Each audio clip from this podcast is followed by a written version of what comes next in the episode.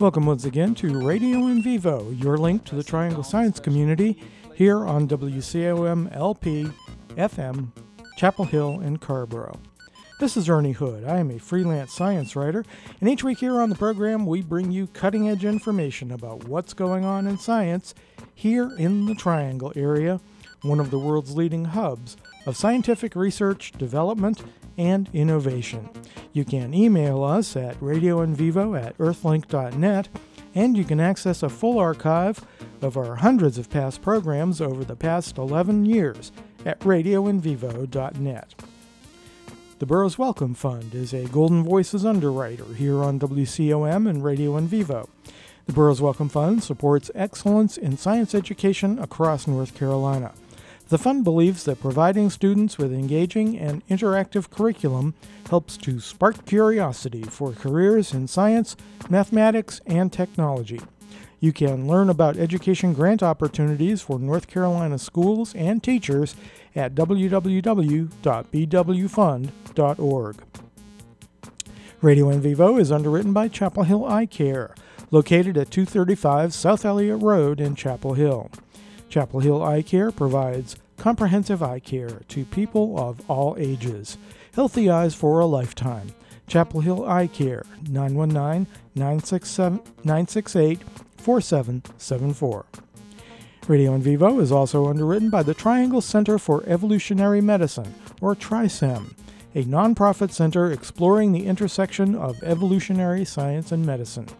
TRICEM is jointly operated by Duke University, the University of North Carolina at Chapel Hill, North Carolina State University, and North Carolina Central University. TRICEM is an incubator that promotes innovative developments in the theory and practice of evolutionary medicine by fostering cross disciplinary collaborations among triangle based scholars, physicians, public health workers, and more. Radio in Vivo is supported by North Carolina State University's Genetic Engineering and Society, or GES Center. The GES Center works to integrate scientific knowledge and public values, shaping the futures of biotechnology. Positioned at the nexus of science and technology, social sciences, and humanities, the center engages in collaborative research, education, and engagement by generating knowledge and fostering technologies and its products. Learn more by visiting, visiting the GES Center website, research.ncsu.edu/ges, and follow them on Twitter at GES Center NCSU. Finally, Radio in Vivo is proud to welcome yet another underwriter, GeneCentric Therapeutics Incorporated of Research Triangle Park. GeneCentric is pioneering the advanced classification of cancers for more effective drug development and more accurate diagnosis and treatment of patients through its core technology, the Cancer Subtype Platform. More information is available at genecentric.com. WCOM and Radio in Vivo thank this terrific group of underwriters for their support. On this week's edition of Radio in Vivo, we are going to take a whirlwind tour of the solar system with North Carolina State planetary geologist Dr. Paul Byrne. With man made exploration reaching the outer reaches of the solar system and beyond, we now know more than ever about the complex and sophisticated processes governing the, the planets and other celestial objects, and we are poised to learn even more in the years to come. New tools and new technologies will allow us to learn more and more about the planets, which in turn will lead to new understanding of our own big blue marble, planet Earth. A native of Ireland, Paul has a BA in geology and a PhD in planetary geology from Trinity College, Dublin. Following his education, he spent five years working with NASA, which we will hear about, and he joined the NC State faculty in 2015. He is an assistant professor in the Department of Marine, Earth, and Atmospheric Sciences within the College of Sciences. Paul Byrne, welcome to Radio in Vivo. Hi, Ernie. Thanks uh, for the invitation. Great to be here. Paul, to get us started, tell us exactly what is a planetary geologist? It's a great question. Okay, so a planetary geologist, on the face of it, is somebody who takes what we know of the geology of Earth and applies that to our understanding of other planetary bodies. Um, so geology as a discipline on Earth is a few hundred, uh, few hundred years old. Um, it started off with natural philosophers looking at the landscape, trying to understand why Earth looks the way it does. And particularly since the 1960s, with the advent of plate tectonic theory, the ability to quantify the geology of Earth has really dramatically increased. So we have a pretty good working idea of certainly the first few tens of miles of the crust of Earth and the last few hundred million years of Earth geology. And we have a great deal of information about that planetary geology has been a thing since about the 60s when we began to send spacecraft to other bodies in the solar system and we began to recognize landforms and phenomena on those bodies that look a bit like what we see on Earth. Mm-hmm. And so the reasoning is under the assumption that the same processes operate on these other worlds, we can use our understanding of geology of Earth to understand other planets. That's what a planetary geologist is in short, basically. Okay, very good. Well, Paul, what got you interested in the field? Uh, judging from your educational background, uh, it seems like you decided to pursue planetary geology relatively early on. Right. Uh, although I should say, from the beginning, I didn't know that A, planetary geology was a thing you could do. And I also didn't really know that geology is a thing you can do. I gather from, I've been working in the US now for, for six and a half years, and I understand that with the exception of, say, earth science courses that are available, often a lot of students come out of high school without necessarily understanding that geology is, is a thing you can do. Mm-hmm. Um, it's not widely covered at second level, and it's certainly not in Ireland. And so you go into the university, I went into university to do physics. I figured that would be some way of studying this, the galaxy. And I had no idea that geology was an option. And so it was only at the end of my first year of undergrad uh, that I looked back and I had taken a geology course essentially to kind of make up some credits.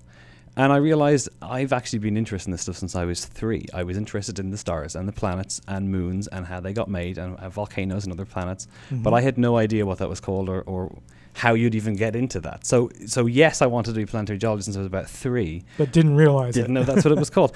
I, you know, astronomy, astrophysics, that's the stu- sort of stuff. You know, culturally, that's often what you get exposed to. Yeah. Um, as I say, even geology, which is a vast discipline that covers everything from water quality to oil and gas exploration to geohazards, is it's such a vast discipline, but it's not something that a lot of people come as university knowing is even an option. You know, a, often a well-paid option. Um, a lot of what we do and what we teach at, at uh, NC State for geology really is often focused on career building skills that are re- relevant across the geoscience discipline. But inside that, there's this planetary stuff, which is cool. And anytime I go and talk to people about this, they get enthused because this stuff interests people. But it is not a widely known discipline. And so when I went to university, as I say, it wasn't something that was on my radar. Although once I realized that was an option, then I had to pursue this because I think this stuff is really interesting. Absolutely. Well, you, you've certainly done done quite well with it. Although, uh, as you say, it's probably not a, a real uh, career builder as such uh, outside of academia, at least. Right. So it's something that I, I make. I go to great pains to try and convey to my students that let's say they do a PhD in, in planetary geology on the face of it. It's most students, most people who go to university will not end up as faculty. That, that's just for a bunch of reasons. The discipline isn't big enough to support that many people. Most people don't want to be academics. Yeah. So when you do these kinds of programs and you study them, you know, I teach planetary geology within a broader framework of Earth geology you learn exp- you learn skills and you gain expertise in a range of topics that help you understand Earth, right? So much of that work is it's data analytics. It's understanding how to make sense of often incomplete data sets. I happen to apply it to planetary, um, but a lot of what we do uses skills that are v- widely accessible and, and, and useful in a whole host of, in, of, of industries. Taking a PhD, for example, it doesn't really matter what your PhD topic is five, ten years down the line. What yeah, matters right. is the skill set, the set of skills you've you've developed, time management, project management, being able to work through often incomplete and difficult data sets to make sense of something, and industry values that enormously. So you're right, planetary geology is not a mainstream career. Um, however, it it does have some stuff that's interesting for us to understand. So I mentioned I mentioned at the beginning that we use our understanding of geology of other planets or rather our understanding of geology of Earth to understand other planets. And the benefit of that is we, it's too expensive to send people, right now at least, to other worlds. So we have to use our understanding of this world and kind of apply it then. But much of our planet's history is lost to us because uh, Earth is a very active planet. We have plate tectonics, we have weather, we have erosion, we have vegetation, we have human activity. Mm-hmm. All of those together help remove and erode uh, millions and millions of years of history. Those processes don't work to the same extent, if at all, on other planetary bodies. So when we study Mars or the Moon or Mercury or Pluto, in a way, we're seeing a glimpse of what Earth would have looked like way back when. So planetary geology is useful for a couple of reasons. One, you know, it scratches an academic interest, right, a niche we have. But it also provides us a broader context for understanding how planets behave in general, including our own, like you alluded at the beginning of the interview. And so understanding other planetary surfaces tells us what, are the basic rules that govern how planets behave. And that has all kinds of implications for our own world, for our climate, for where the planet has come from, where it's likely to go. And that arguably biggest question of all, which is life. What do you need for a world to be able to evolve and sustain life? Planetary geology is part of the toolkit we have to try and tackle those questions. I see. Very good. Well, before we get into your uh, your current research, Paul, tell us a little bit about your NASA years uh, before you joined academia. Uh, you you did some fascinating things in those years. Right. I was I was very fortunate. I worked on NASA's Messenger mission to Mercury. Messenger was a spacecraft that was launched in, in August 2004. I hadn't finished university at that point. Um, and it was dispatched on a six and a half year journey to go orbit the innermost planet, Mercury, which really until then was a very enigmatic world. Mercury is the closest planet to the Sun. It's relatively small. It's not much bigger than our moon it's very deep in the sun's gravity well, which makes it very difficult to get a spacecraft to orbit Mercury because all that spacecraft wants to do is fall into the sun. It's also so close to the sun that it's very difficult to point a telescope at Mercury because it's very, very close to the glare of the sun. Oh. So, really, until the 2000s, we didn't know very much about Mercury at all. So, NASA designed and dispatched the spacecraft. It left in 04. It made orbit in March 2011. And that summer, I joined the Carnegie Institution of Washington in Washington, D.C., as a postdoc on the Messenger mission. And for four amazing years, uh, I was uh, fortunate enough to be a team associate. I was involved in the mission in, in processing and analyzing the data. You know, photographs, we had gravity data, we had topographic data, we had chemical data, and we were basically taking all these data of, of, a world we really didn't know, trying to make sense of them, put them together, and, and work out basically what the geology of Mercury would tell us. And, and I work very closely with people who study the interior of, of Mercury, or even the atmosphere. It has a very, very thin transient atmosphere. We call it an exosphere.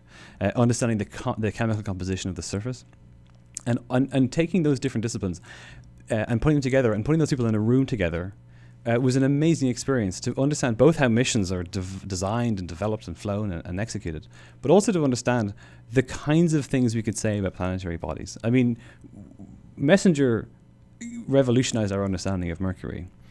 Prior to that mission, we'd only we, the the Mariner 10 spacecraft was dispatched there in the 70s by NASA. Mariner 10 only saw half of the surface of Mercury, so literally half the planet was totally unknown to us. We didn't know what it looked like. Messenger not just opened our eyes to the entire world and told us about its history and its interior workings and what it's made of. It, it gave us a, another data point for understanding how planets work. And being involved in that mission, particularly as an early career scientist, as a you know newly minted PhD student, I was a, my first postdoc. It was an amazing experience to see how those missions work. The amount of planning, I, I came onto that mission very late. It, already made uh, orbit of Mercury by the time I started. It had done three flybys prior to that. It had spent six and a half years in space, and the development uh, timeline for these missions you know, four to five years and and even before then, people writing proposals. So I came into the game very late. Mm-hmm. Even then, it was an amazing experience to see the amount of work that goes into this, the, the clever solutions to challenges. To take a spacecraft not much bigger than an office desk, to fly it into space for six and a half years, and then to make orbit around a planet that's 100 million kilometers away. I mean, that's astounding. And then for it to work. Yeah. And for the camera to, to send pictures back, and for it to point the right way, and for the, you know, spacecraft to do the commands we sent it to uh, is astounding. And, and the only reason that mission ended was because ultimately the spacecraft, as small as it was, ran out of fuel. It ran out of fuel that would allow it to retain its orbit in a safe way. And so the decision was made. I mean, th- this was planned from the beginning that eventually it would be crashed. It was supposed to operate for one year. It operated for a little over four Earth wow. years. Mm-hmm. Uh, the observations that we got, we're still we're going to we have another ten years ahead of us to kind of trawl through those data and make sense of them.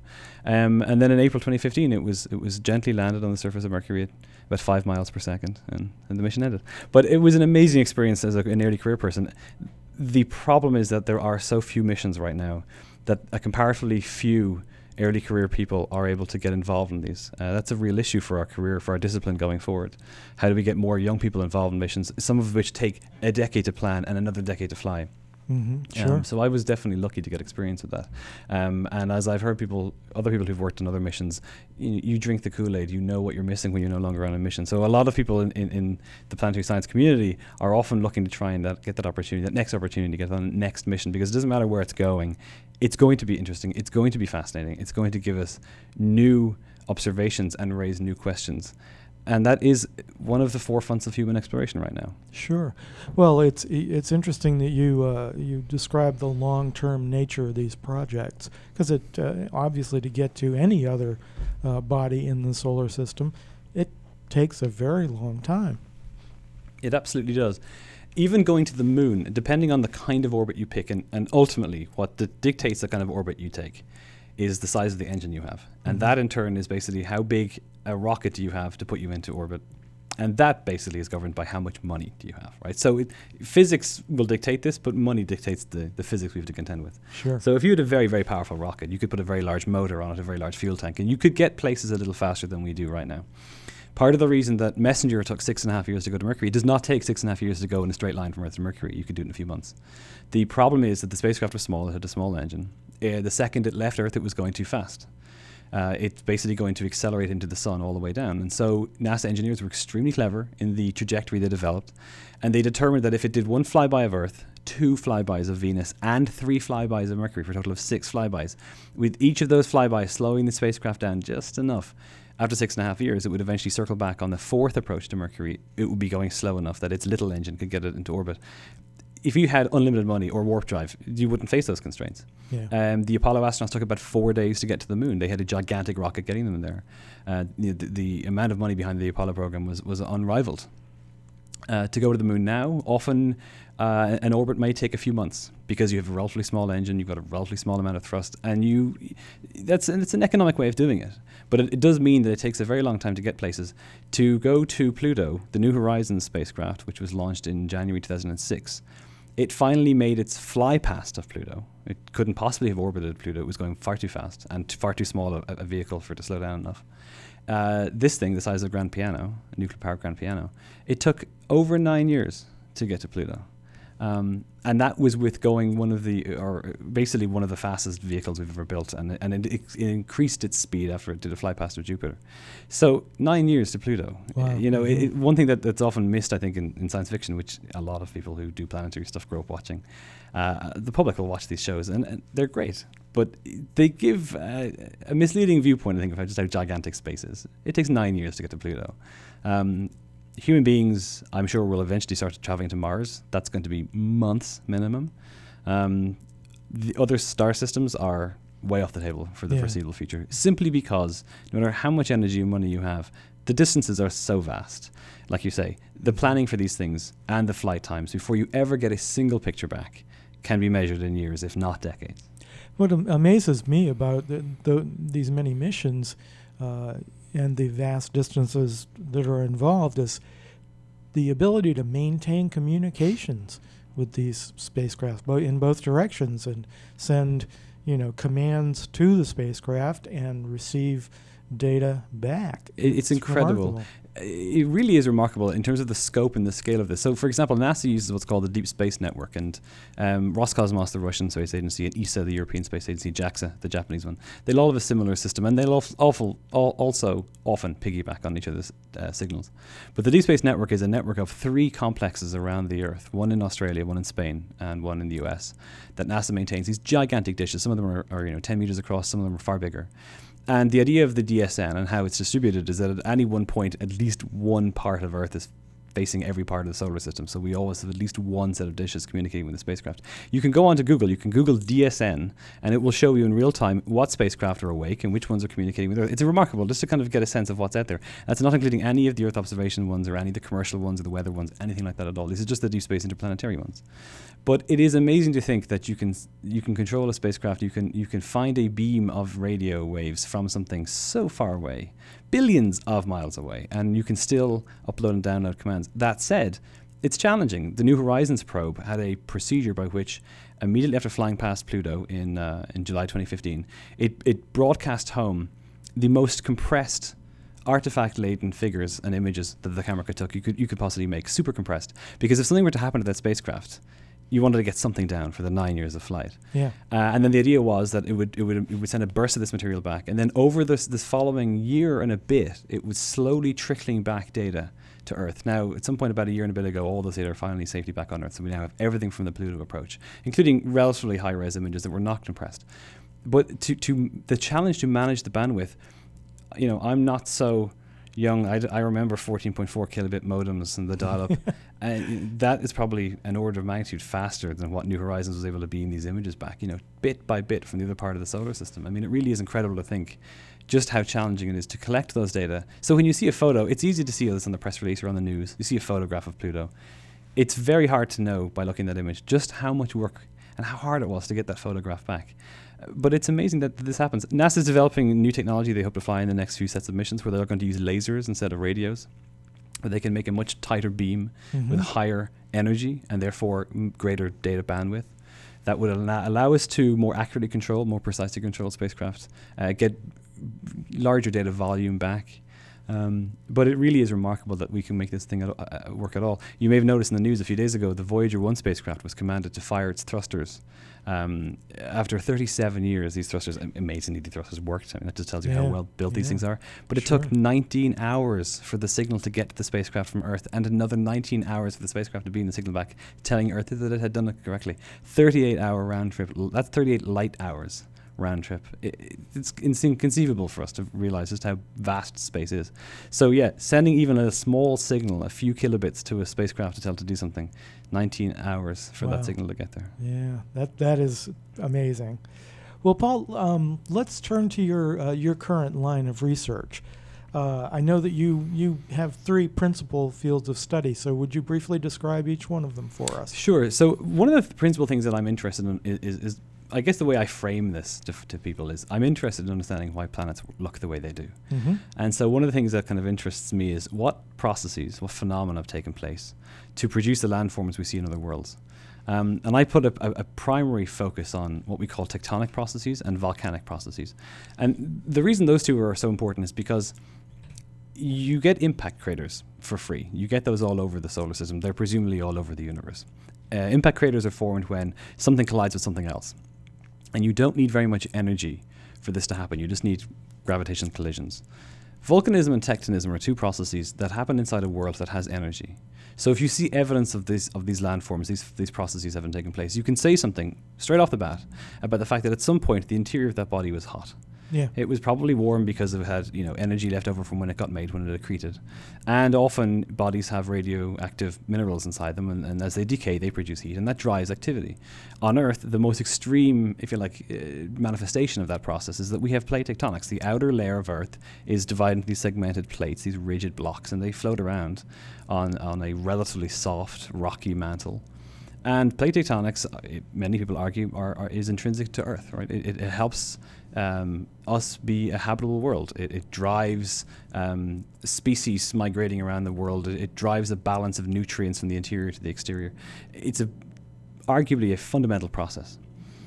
No other world in the solar system appears to operate under plate tectonics the way that ours does. And, and certainly observations of things like places like Mars and Mercury and, and, and the Moon tell us that volcanic and tectonic processes did operate on those worlds, but they ended a very long time ago. Maybe there's a little bit of activity today. Mm-hmm. You know, we're going to send a spacecraft to Mars next year called InSight. InSight's going to be a have a seismometer on board, and one of the questions that InSight's going to answer when it lands on Mars is, is Mars tectonically active? But we know that it's not tectonically active like Earth is now. We know that just from the images from orbit. Sure. We want to know what's happening. Is the interior croaking a little bit? You know, what's going on down there? Um, we know that there are moonquakes. We have we've had seismic data from the moon from the Apollo missions. We know that there's still heat in the interior of, of, of the moon. We know that Venus is hot. We know that Mercury is hot in the interior. But the amount of activity, tectonic and volcanic activity, is much much less in these worlds. Volcanic activity is just material being melted from the interior and making it out the outside, or lava volcanoes. That's how it's manifest on Earth. And we see those same landforms on other planets. Mm-hmm. Tectonic activity is basically how stuff breaks. You know, is stuff moving side to side? Is moving up and down? Is the crust breaking? Are there faults? Same stuff we see on Earth. We use the same techniques on Earth to understand these other worlds. If you see evidence of tectonic and or volcanic activity on other worlds, it tells you that at some point it was active. But a key aspect of my research is trying to understand when did these processes operate? When did they stop and why did they stop? Sure. To what extent were they were they active? Were they active intermittently or were they active for a long time? A very long time ago. So it, it seems like uh, Earth then is is really an outlier. Absolutely, it is. So one of the courses I teach is a straight up regular geology course, and, and my background is in straight up regular geology. Like I said, I, I did, never got formally educated as an undergrad in planetary processes. It's only in the last two or three years teaching at State that I've realized Earth is an amazing world to learn the geology of. And if you want to work as a geologist in the oil exploration field or in geohazards or in, in hydrogeology, you must learn Earth geology. But if you wanted to teach somebody about geology in general, Earth is a terrible place to teach them.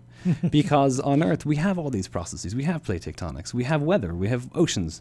The most common landform in the solar system, geologically, is an impact crater. But there's only a few dozen on Earth that are preserved because all the really big ones are gone because they got eroded. Mm. So if you wanted to educate someone about geology in general, you wouldn't pick Earth. You would pick Mars and Mercury and the Moon, and you would draw the com- the, the, similarities and the, and the differences with them. This is what gets to a broader issue of understanding why Earth is so special. We yet still don't have a good explanation for why Earth has plate tectonics, and we certainly don't know quite why plate tectonics started. Earth did not get born with plate tectonics; it developed them at some point after it got made, and in the next one to two billion years, which is insanely long for us to think on, but not very long for planets. Our sun will last another 5 billion years. Mm-hmm. In the next 1 to 2 billion years, Earth's plate tectonics will stop.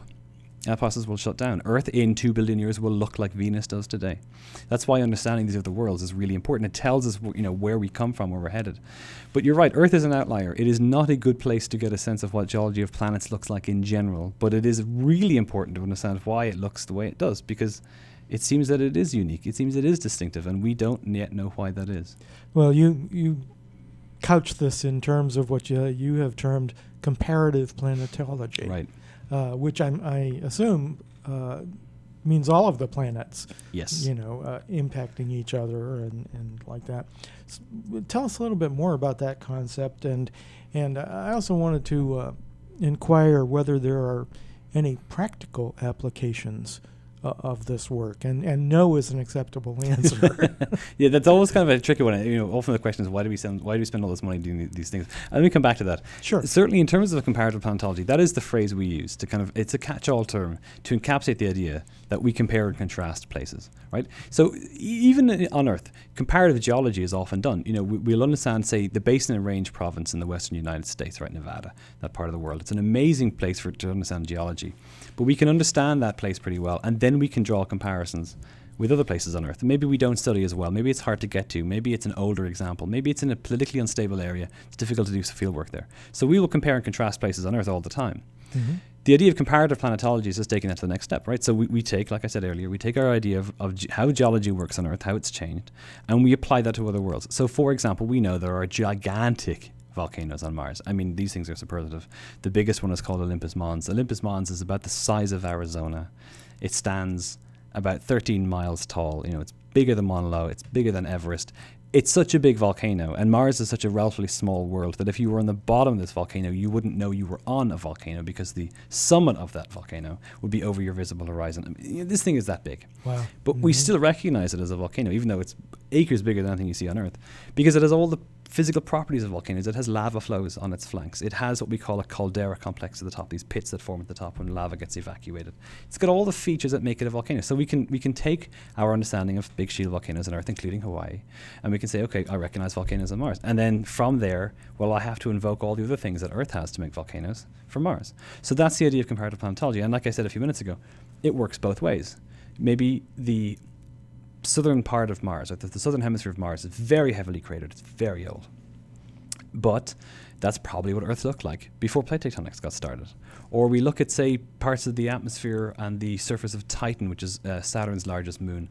The atmosphere composition there might be similar to what Earth's atmosphere composition was a very, very long time ago, you know, four billion years ago. Mm-hmm. So, understanding the idea of going both ways means that we can look at these other worlds and we can make these observations and we can get an insight into what our world looked like when it was an alien world, you know, long before we have any evidence preserved today. And then the third facet of that is that we can compare planets with each other. You know, we've, we've taken these data we have from Messenger, from Mercury, and now we can compare Mercury with Mars, with Venus, with the Moon, with Earth. And that just helps us understand what the rules are that govern these things in general. And it's only when you start to compare worlds side by side that you start to see what the what the systematic patterns are. Hey, and you know, a lot of them have this sort of type of impact crater, or a lot of them don't have this, or they have they have this kind of volcanism, but they don't have this other kind of volcanism, or their atmospheres are mainly made of this material, but ours isn't. Why is that? Those fundamental questions you can start to get at them when you can compare all the planets side by side. You know, on the face of it, they're vastly different, but you start to see the rules governing how these things behave. That has huge implications for planets in general, which essentially is the field of exoplanetary science right now. And that's why our understanding of this solar system is not just useful for Earth, but it's useful for our understanding of planets in general, of which we now know there are many thousands and probably millions. Sure. Well, that we were going to get to that, but this uh, seems like a good time to go ahead and explore beyond the reaches of the solar system. Uh, I, I, looked it up, and I think there were uh, something like 3,700 documented exoplanets at this point. And it's amazing. It, it, remarkable. Huge number. uh, exoplanets are a fascinating thing to talk about because what I think is interesting is, again, you know, came up as a kid watching Star Wars and all these sorts of shows. Uh, every time you know our heroes would go to a new star system, there'd be planets everywhere, and the planets would be big and small, and one would be you know lush jungle, and one would be desert, and one would be water. Until 1995, we had no definitive scientific evidence that there were any planets anywhere else outside our solar system. Now, hundreds of years ago, philosophers talked about presumably, surely there must be, and you know, even a few decades before, in the mid 20th century, it was pretty clear that probably there were because we see lots of stars made of the same stuff that our star is made of. And if our star is a very common type of star and it's got planets, then why wouldn't other ones? But mm-hmm. we didn't know this for sure until 1995. And in, d- in the intervening two decades or so, our understanding of this process, of this, this concept, has dramatically ballooned. Thousands of confirmed exoplanetary candidates, and, and, and thousands more that are awaiting confirmation that we think because one of the ways in which we class we, we, determine that an exoplanet is there is we need two or more independent detections with two or more independent either telescopes or techniques. So it's not enough to say we think we see this wobble in a star, which is one of the techniques that we use to try and find these things. Sure. We have to then have someone else with a different instrument say, I see the same kind of thing with my different technique, and they, they match those measurements make because it's very easy to get false positives. But when you've got two or more groups with two or more techniques combine their measurements, that's when we can say definitively, yes, this is a world in the vast majority of cases, we haven't imaged them. We haven't. We have no photographs of these things. We have indirect evidence they're there, and and all the evidence is consistent. So we can say, okay, sure, we're happy to say there's a planet there. Mm-hmm, mm-hmm. But what's fascinating is that of the ones that we have found, they are orbiting only a select few stars that we've actually made an effort to image. That's not the result. That number that you said is not the result of an of an exhaustive survey of the entire volume of space around us. It's very hard to detect planets. You often need certain circumstances and conditions to be satisfied for us even to have the hope of detecting them. So it's very selective. We are heavily biased in our ability to detect these because of the limitations these techniques face. So what that means is we've essentially made only a five to ten years of concerted effort finding these things. We have very few reliable techniques. They're extremely sensitive to error. And for all that, we've found thousands of exoplanets. Yeah. That's what I think is fascinating. That basically you end up with a situation where the people who made those movies and those TV shows in the 60s, 70s, and 80s and 90s, they were right. They didn't know they were, but they were right. There are planets everywhere. And, and one of the kind of holy grails in the near term for us to determine what's out there is looking for what we call Earth like planets. Mm-hmm, mm-hmm. Because it's easier to detect gigantic planets. So we now know of a lot of those. They're not great places to think about where life might evolve. At least we don't think they are. Sure. So it's much more challenging to find a planet as comparatively small as Earth is. But we're beginning to get there. We're getting ever more advanced telescopes on Earth, developing new spacecraft that would be in Earth orbit or even farther away that would be able to detect these. And it is opening our eyes to the fact that there are planets everywhere. And yeah. that's that's why our understanding of and of I mean, with, with millions and millions of galaxies oh, it, out there it, containing millions and millions of stars, it, it just flies in the face of logic that it's it's very very hard for us to conceive I think of just how many planets there are and if you wanted it to be a case where there are millions million millions of planets per galaxy absolutely there are almost certainly planets in the solar system right next door to us yeah. now, now that yeah. doesn't say anything about whether they're habitable or they ever were habitable or they could ever be habitable that's a different issue mm-hmm. and the stakes are higher there and the odds are lower but when it comes to there being planets in general, it looks like for most cases, most stars probably have at least one. Okay. And that's, uh, if you think of how many stars there are, you know, there's 100 billion in this galaxy alone. These things are legion. Sure. And that's why comparative planetology is so important because we're not just learning about our own solar system, we're learning the rules that govern how planets get made in general. We still have a long way to go before we have all those rules filled in. But we're beginning to see the patterns. We're beginning to see what's out there in terms of what we're detecting. And that's giving us a good idea of basically how planetary systems form in general. Well, Paul, what, what at this point are, are the biggest data gaps in, in your field? And what are the biggest uh, unanswered questions at, right now. Right, where to start? So a lot of what I do covers a very broad range of topics. Yeah. It's kind of what interests me and kind of keeps me in the field. So we have some fundamental questions. We don't have very many reliable ways of determining how old things are. So that's one. I, I'm, I'm picking this off the top of my head. This Sure. is not necessarily the most pressing issue. It's one of the. So one of the ways that we work at how old planetary surfaces are, we can't go there.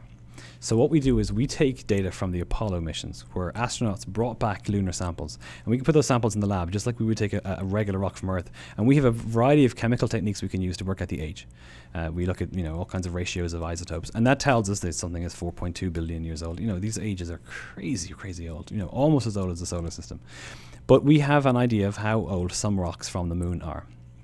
And then we can use impact craters. So the idea basically of impact cratering is that it's a process that happens, right? Stuff hits, you know, something else, and there's a big explosion, and it excavates a giant hole. And like I say, impact craters are extraordinarily common throughout the solar system. And our general working assumption in most cases is that the longer you're there as a surface, the more craters you have. You've just had more time to accrue a record of cratering. So, for example, we look at an area that's got lots of craters and we'll compare that to an area that has fewer craters. The assumption is the area with lots of craters is older. Some other process, either that surface is younger with fewer craters, or some processes like, say, lavas, volcanism, has resurfaced and we've lost a lot of craters. Or in the case of Earth, plate tectonics or oceans or weather. And so, what we try to do when we work out the ages of other parts of the solar system is we make some assumptions for how old parts of the moon are for which we think we have samples. We look at the number of craters there and we make models and we think, well, if it's this age, it should have this number of craters. And then we ha- make pretty educated guesses for the number of things out there that can hit you from the asteroid belt, comets, stuff from outside the solar system. And we have a rough idea, we think now, of what, what that population is, and therefore what the rate of impact cratering per 100 years or per million years is. And so we have a rough idea now of how old something would be on the moon. And then we can make more assumptions that would tell us what that scaling ratio, we call it, would be to the rate at which stuff would hit Mars or hit Mercury or hit somewhere else in the solar system. But when we say something is, you know, 4 billion years old on Mars or 3 billion years old on Mercury, they're educated guesses. They're good guesses. They're built on pretty solid assumptions. Mm-hmm. We have no independent check of those. None. We have no samples from these worlds. There's an ongoing effort to return samples to, from Mars to Earth that we could put. It's it's hard to quantify just how much of a jump the Apollo lunar samples provided us for understanding how planets form. I mean, you know, it was like something like 400 pounds of rock or something, and yet it was. We're still studying it because in the intervening 40 years, lab technology has improved to the point where we can be much more detailed and specific in, in these assessments. And understanding these things has really opened our eyes to the rules, again, governing how planets form and the timings of these things. Have you ever had a chance to work on moon samples? I myself don't study individual samples. I tend to take a much larger scale of things, but I I. I have held in my hand slices of lunar rock. Which is- Okay. a- and if you look at them in the microscope, they look very different to what rocks on Earth look like because almost every rock I've ever seen on Earth ha- is been in the near surface and it's been wet because we have an awful lot of water in the hydrosphere, in the atmosphere, groundwater. There's almost no free water in the moon. And so when you see lunar samples, they look different. They look weird. Wow. Uh, so I, I lectured at my university in Dublin for a year before I came over to the US, and I would take these samples we had uh, in my class, and I would show them to students, but I wouldn't tell them what they were. And then we would spend the whole class saying, "Hey, why do these things look weird?" Most ca- times they were able to s- tell that they did look weird, even though they had no idea why. But those samples really have been revolutionary. To get samples from Mercury or from Mars would be equally revolutionary in, in terms of our understanding of how these processes work, what these things are made of. Mhm. We have really, really good instruments that will tell us what the compositions of the surfaces of these worlds are, Sure. but they only penetrate the first few millimeters at most. They don't tell you what's a kilometer down, what's 10 kilometers down. That's hard enough for us to determine for Earth. But we have mines, we have boreholes, we have, you know, oil exploration wells. We have a rough idea, kind of, of what most of the upper surface of Earth is made of. We have really no idea about other planetary bodies. Now, aren't aren't the Mar- uh, Martian rovers collecting and analyzing samples on board? So they are. So one of them in particular, the Mars Science Laboratory, which landed in 2012, is an extremely capable rover, and it's able to do uh, geochemical analysis in situ. I mean, the, the things it can do are incredible. It has a bunch of mass spectrometers. It's the type of technology we use on Earth that often can be the size of three or four tables.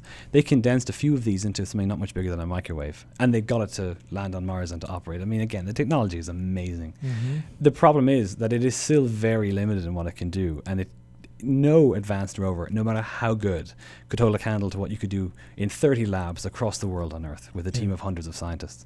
So, although Mars Science Laboratory is going to be doing this sort of stuff, its uh, follow on, its uh, next brother rover, is called Mars 2020. It's going to launch in 2020. It's going to have similar capabilities, but Mars 2020 is also going to cache rocks. At least that's the current plan. That it will go to a select few places that it will drive through, it'll trundle over to, and it will retrieve these rocks and it will store them. Unfortunately, there's no plan yet as to how to get those rocks back to Earth, or rather, there's no money for a plan as to how to get those rocks back to Earth. So it may be another 20 years before, even if it were to cache rocks in, say, 2021, 2022, it's still going to be a long time before those rocks are back in Earth laboratories. So getting rocks from other places is extremely difficult. It's extremely expensive. Sure. Th- but if we were to have those samples, it would really help us answer a lot of open questions. That's just an idea off the top of my head for things like the age of things and what they're made of that come to me. But there are some there are some fundamental questions that are still outstanding uh, that we really don't even have a good handle on how to tackle. But the fact is, we can now ask them. You know, we're, we've been doing planetary research for 50 years at this Mhm. point, really, and uh, we have. I think we've got most of the basics down, uh, which is good. That's probably where we were with Earth geology, perhaps 150 years ago. Okay. you know? Well, um, Paul, at this point, ha- have we reached the point where man made objects have explored all of the important planetary bodies in, in our solar system? I would say, to first order, yes. Okay. uh, the New Horizons mission to Pluto was kind of heralded as really sort of kind of ticking that last box, right? With Messenger getting to Mercury, we've orbited Mercury, we've orbited Venus, we've orbited the Moon and Mars, we've sent spacecraft to orbit Jupiter and uh, Saturn, we've flown past Uranus, Neptune, and Pluto. So we visited all the greatest hits. But to say that we have sort of fulfilled our exploration mantra is is not correct. It, it would it would be misleading to think that we now uh, even have a rough idea of what these worlds are like. Yeah. NASA has uh, over the last few decades developed kind of a, an almost an unofficial how-to in terms of how you explore. So they can, they kind of frame it as saying fly by first, then orbit, then land, then rove, and then maybe eventually humans. Although Mhm, that's way mhm. down the line. Yeah. So if you consider flyby, orbit, land, rove, and that's a good way of doing it. That's how we did the moon, and that's kind of how we're doing Mars. We've flown by uh, Mercury, we've orbited Mercury, we've yet to land on Mercury, and we've certainly yet to rove. We have flown past and orbited Venus. NASA has never landed a lander probe on Venus, but the Soviets did.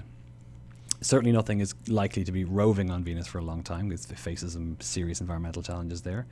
We have done all this stuff for the moon, including people pulling people on the moon, but the moon is the only celestial body other than Earth that humans have ever visited. Uh, and as difficult and as expensive as that was, the moon is absolutely the easiest place to get to. So that you know kind of gives you a sense of how, how challenging this is. Sure. We're roving on Mars, but we've yet to put people there. But we're, we're ticking the box, and we understand the moon and Mars really well now compared to what we did a few decades ago.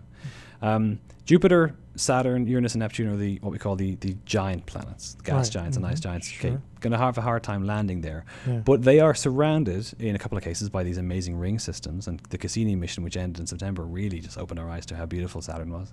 But these worlds all have a selection of moons, some of which are bigger than our biggest planet. Right, the Ganymede is the biggest moon of Jupiter. It's bigger than Mercury. The only reason we call Ganymede a moon is because it happens to orbit the biggest planet.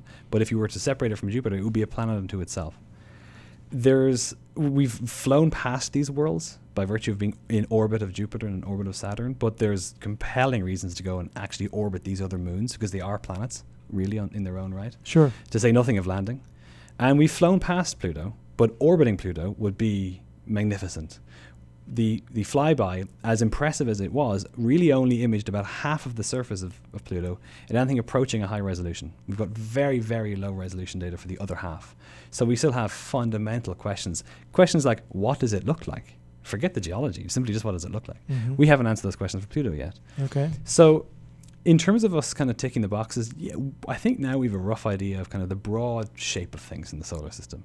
We're now beginning to focus missions on smaller bodies, right? So the Dawn spacecraft visited Vesta, and in 2015 visited Ceres, which is the largest object in the asteroid belt. So that's where Dawn is. We're going to send another mission called Psyche to the asteroid belt in a few years, and yet another mission called Lucy will go to visit what are called the Jupiter Tro- Trojans, which are small bodies that, that kind of follow and, and precede Jupiter in its orbit. There's a lot of development. There's a new mission right now in at space called OSIRIS REx, going to visit and take a sample back and return to Earth a sample of an asteroid.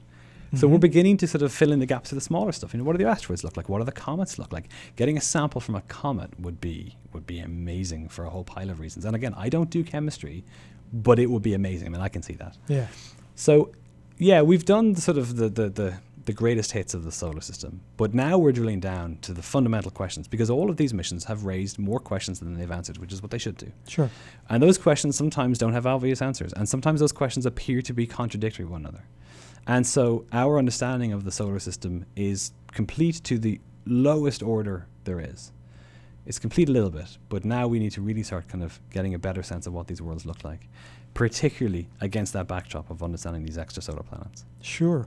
Well, that, that kind of brings us back to w- one of the ultimate questions in all of this, and that is the, the y- and you knew it was coming, the idea of life elsewhere in, in the solar system or the universe. Right. Um, i- now, I know that there has been some speculation that uh, some of the, the moons you've just been describing may harbor some sort of microbial level life. Right. I mean, this is, um, y- you know, depending on how you look at this thing, this is one of the questions, if not the question of our time.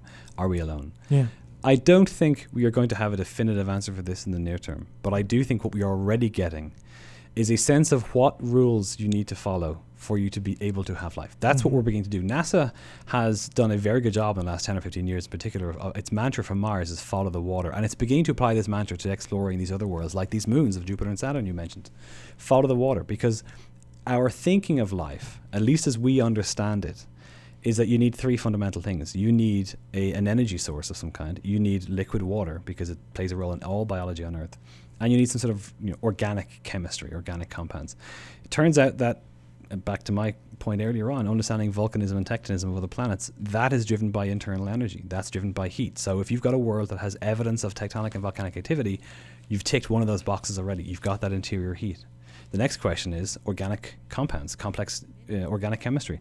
It turns out that you just point a telescope pretty much any part of space and you see giant molecular clouds of ethanol. You know, there's uh, crazy long chain organic compounds that exist naturally, that naturally occur in space. Uh, you know, evidence for these kind of compounds all over the solar system, organic sludge, not life, not Mhm. amino acids, not proteins, but the stuff that makes up these things Sure. seems to be ubiquitous throughout the solar system and presumably throughout the cosmos. So that's two of the three things we think you need for life that are abundantly common around the solar system. The third thing is water. Now, this is not to say that this is the only way you get life. And, and you know, I talk about this in my classes, and, and you know, the first question students will ask is, well, what about if it's carbon based, or if it's some, or rather silicon based? What if it's something Mhm. that we don't recognize? we don't for a second want to, to kind of rule out there being something out there that we don't even recognize, but we won't know what to look for off the bat. So it makes sense to begin to look for and to, to for the time being to hone our search for life, to look for things that we would recognize as life on Earth. So that's kind of what limits this thing. I'm not saying there aren't weird exotic kinds of life out there. I hope that there are, Yeah. but we don't necessarily know that we would recognize them as such straight away. So we, we look for water-based, carbon-based uh, life because we recognize that that's what Earth is teeming with. And these worlds, you know, we need liquid water. These worlds have subsurface oceans. Mars had water on its surface a very long time ago. It may, it may still today have transient water flow. Mercury, forget it. No water on the surface, probably never was. Moon, same deal. Yeah. Venus may have had oceans. There's weird geochemical signatures in its atmospheres that at some point way back when, Venus may have had oceans like Earth. But they, it certainly doesn't have any more, and it hasn't for the last probably billion years or so. Uh, so we have a rough idea that maybe water was common. That's this idea of comparative planetology. We start to see the, the patterns, but we Mhm. know that water is not common in the inner solar system. Earth is again, it's unique in this regard. However, most of the water, most of the liquid water in the solar system is not on Earth.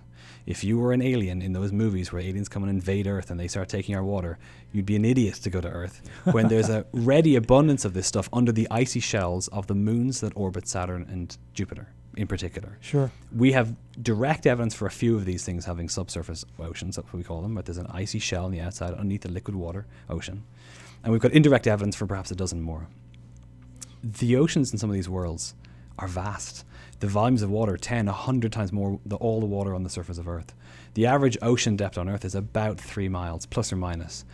Ganymede, this largest moon in the solar system, its ocean is 500 miles deep. Wow. I mean, it's just hard to convey how much water there is there. Yeah.